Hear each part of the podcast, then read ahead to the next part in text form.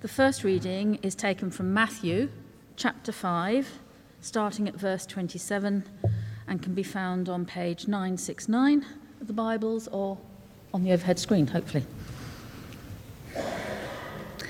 You have heard that it was said, Do not commit adultery. But I tell you that anyone who looks at a woman lustfully has already committed adultery with her in his heart. If your right eye causes you to sin, gouge it out and throw it away.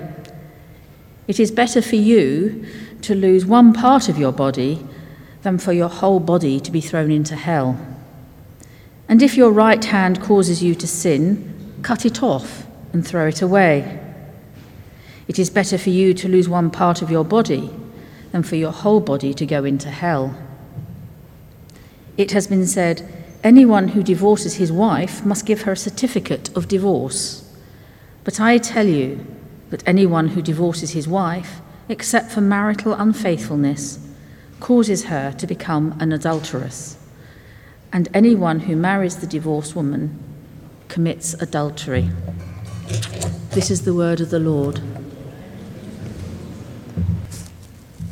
Good morning. Uh, and the second lesson, uh, reading is taken from First Letter of Corinthians, uh, chapter 7, first seven verses thereof, so verses 1 to 7, on page 1148.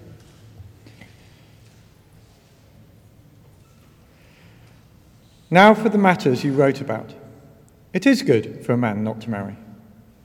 But since there is so much immorality, each man should have his own wife, and each woman her own husband.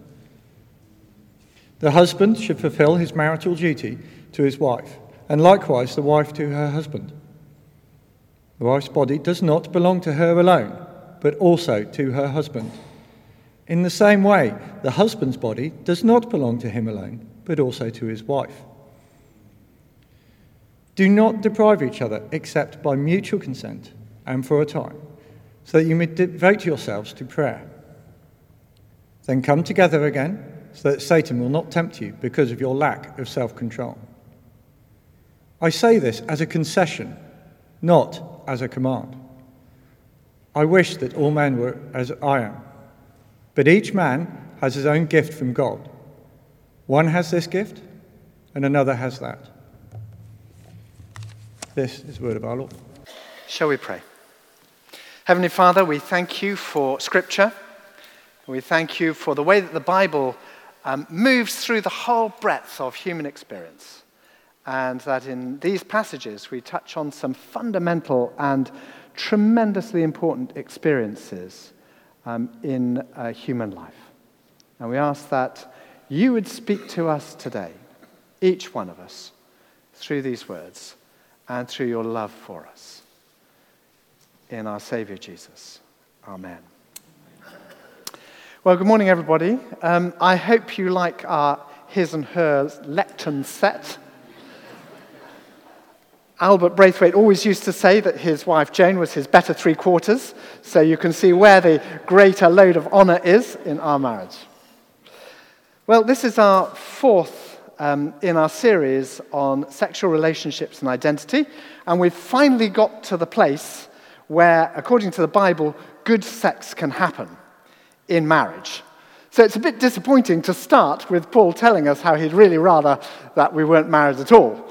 I guess some married men might agree with him, but not me, clearly. Well, we'll be hearing more about the gift of singleness next week. But Paul recognizes that many, like me, have a different gift to him the gift of marriage. So the vicar gets the job of talking about good sex in good marriages, which rather reminds me of the vicar who was asked to give um, the sex education lesson at the local girls' school. Uh, and he was about to write it in his diary, and he felt a bit embarrassed writing that in his diary. So he decided in- instead to write in his diary, talk at girls' school on sailing. He thought that was a little more discreet. And he was quite, you know, he was quite right because his wife did, in fact, look by chance in his diary and uh, saw that he was giving a talk on sailing to the girls' school. And later that week, she met the head of the girls' school in the shop and uh, the head teacher commended her, her husband's uh, fantastic talk at the girls' school. And she, she was astonished. She said, I can't believe it. She said, He doesn't know anything about it. He's only ever done it twice. And the second time he did it, his hat blew off. Well, God has designed sex as the way in which we could share most powerfully in His, in God's creativity. At its core, sex is a mutual gift in which a man and a woman have the privilege of contributing together to the creation of new life. God decided to make that procreation an act of intense delight, which would join two people emotionally as well as physically. And in his generosity, he allowed that intense physical pleasure to be given and received even when there isn't procreation. But both sex and children join a man and a woman together irrevocably. You can't separate two people who've had sex, especially with, when the result was the creation together of children, without tearing them apart. So God also decided to protect sex by surrounding it with the most enduring of all relationships marriage. One man, one woman, each letting go of their former relationships and cleaving to each other for the rest of their lives. Even today, after six years of sexual revolution, we still find that statistics show that far the most enduring relationship is the marriage relationship, proportionally. As we talk about sex in marriage this morning, we're conscious that a lot of people here aren't currently married. So you might be thinking, oh, well, this doesn't apply to me. But we think it does. You might be married in the future. You might have experienced breakup of marriage in your family. You might like the idea of sex without marriage. Or you might even find yourself attracted to somebody who is already married. Many of Paul's observations about sex sound negative, but actually they're boundaries, protecting something that's wonderfully positive. So, we want to talk first about the wonderful relationship in which God has chosen to set his beautiful gift of sex. Rachel and I asked each other um, what the power of marriage is for us. What is the treasure that we value, which we want to keep safe? And here are a few that we came up with. I like the fact I can live with someone I can trust.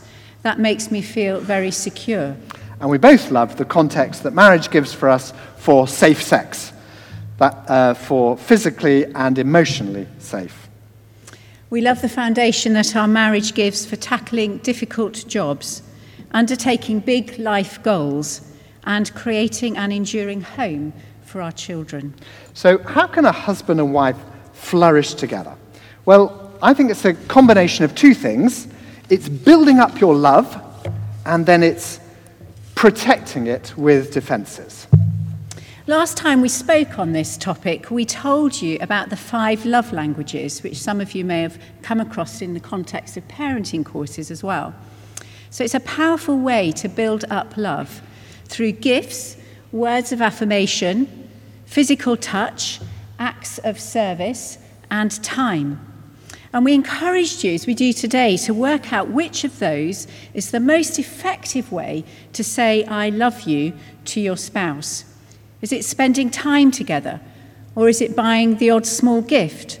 Or giving affirming words? Or physical touch? Or doing something to help? Don't do what makes you feel good. Try to work out what makes your spouse feel loved. Spending time together is a really important part of staying in love, especially if you have hectic jobs or are raising children. Having a regular date night might sound a bit icky, but actually, it's common sense.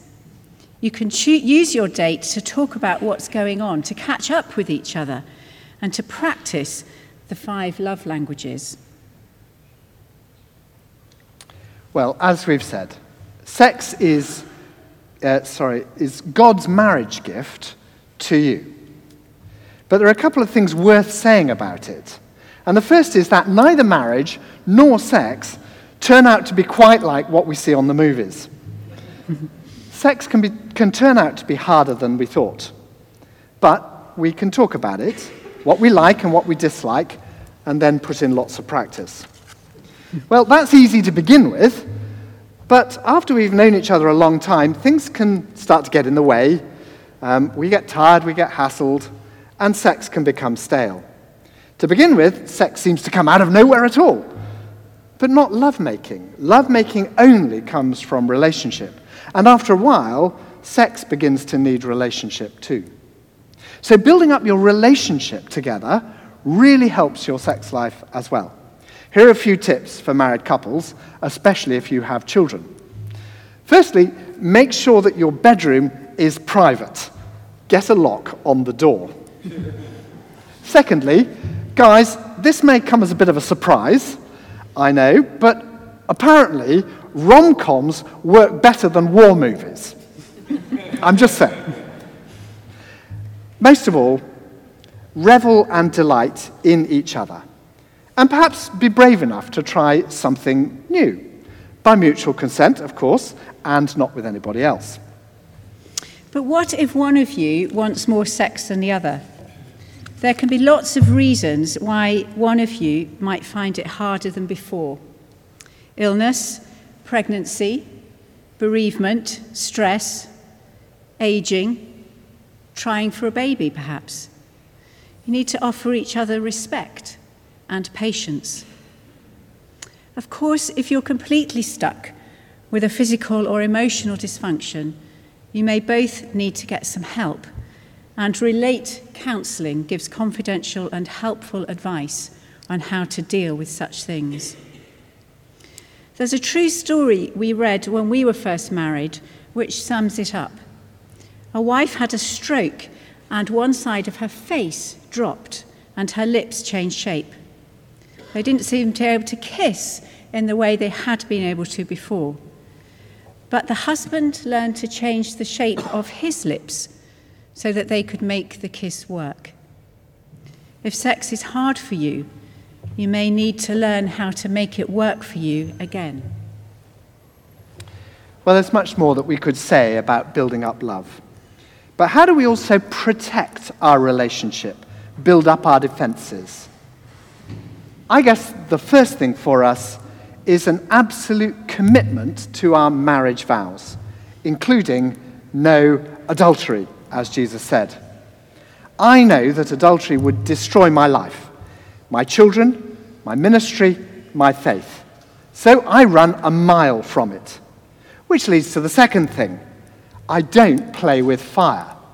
As Jesus said, if your eye if your eye is leading you into temptation, then it would be better to gouge it out than fall into temptation and go to hell. So, I run a mile. I don't play with fire. And third, I tell Rachel if I ever feel attraction towards another woman.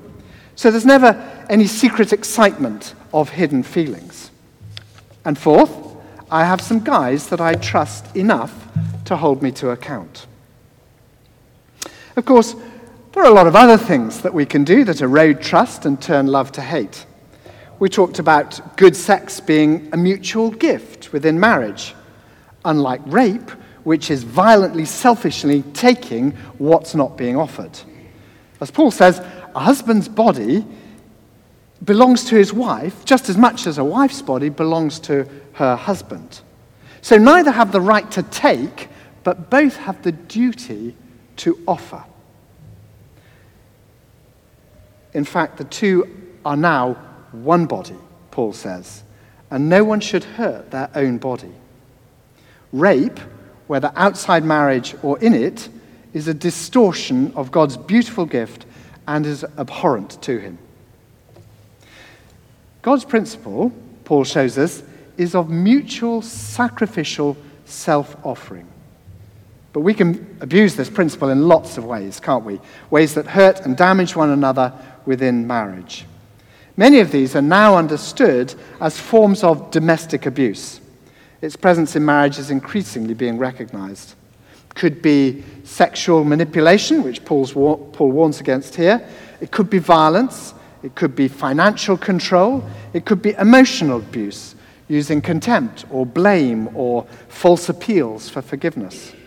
All of these are unchristlike. They deny Christ's kindness, his purity, his sacrificial compassion. They may be hidden from others, but Jesus is absolutely clear that nothing is hidden from God. So, if you are suffering behavior like this, whether married or unmarried, you must look for help, especially if you have children, because they too are endangered by domestic abuse. There's a lot of support available in the church and from national agencies. And there are ways of getting that support which won't compromise you and make you more vulnerable. And it doesn't necessarily mean the end of your marriage, but abusive behaviour must be denied a victim and then confronted so that it can be healed. Jesus wants to heal and change this as much as other more obvious vices. And if we prevent him from confronting and transforming us, we reject our salvation and place ourselves in eternal peril.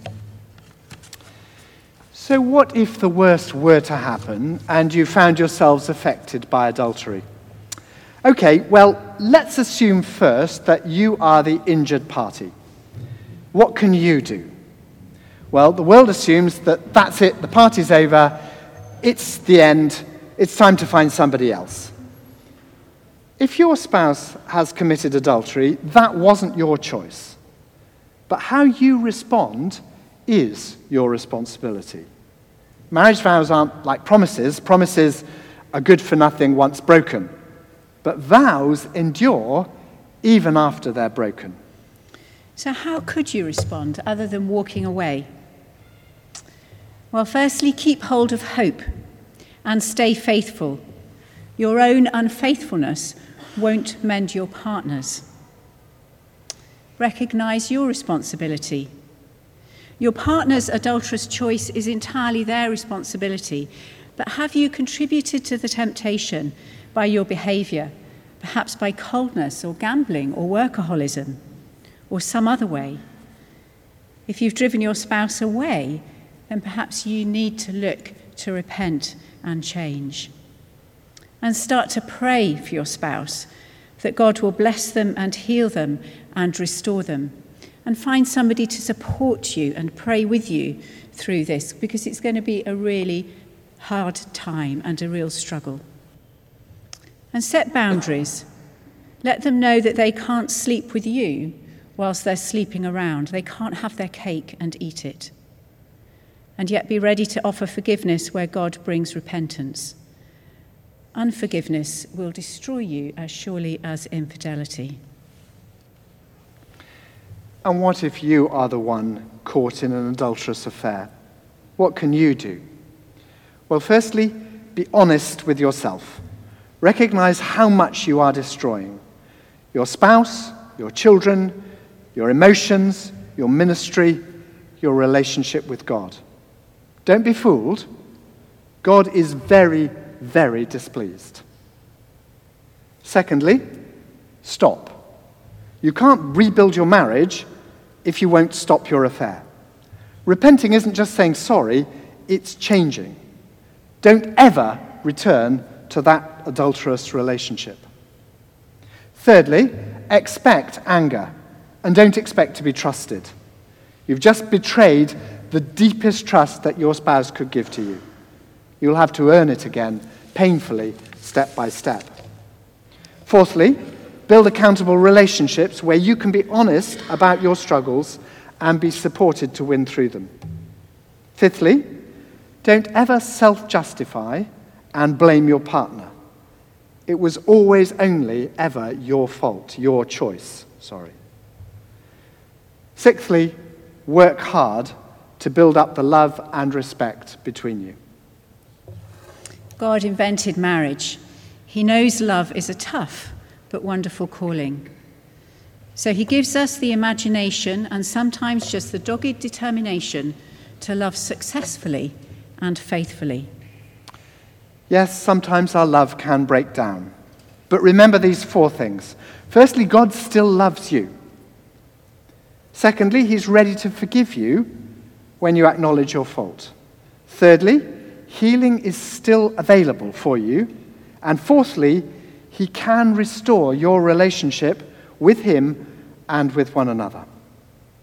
That's how God treats us, and it's how we need to treat each other too.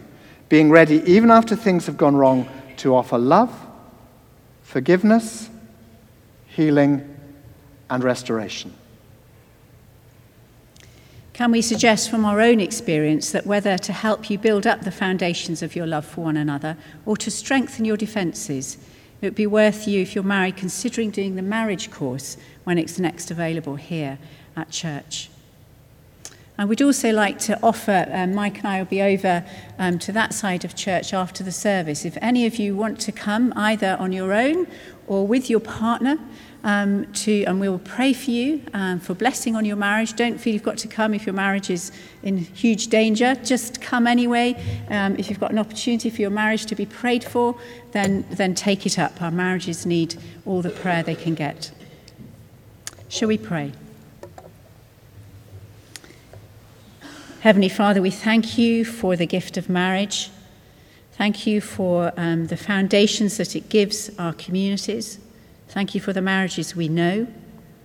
Help each of us, Lord, to build up the marriages that we know, whether our own or others, through respect and support and honour. Lord, we invite you into all the marriages that are represented here this morning. That you would come in and heal where healing needs to take place. That you would enrich and grow and strengthen our marriages so that they might be a witness to you in the communities in which we live and work. In Jesus' name, Amen.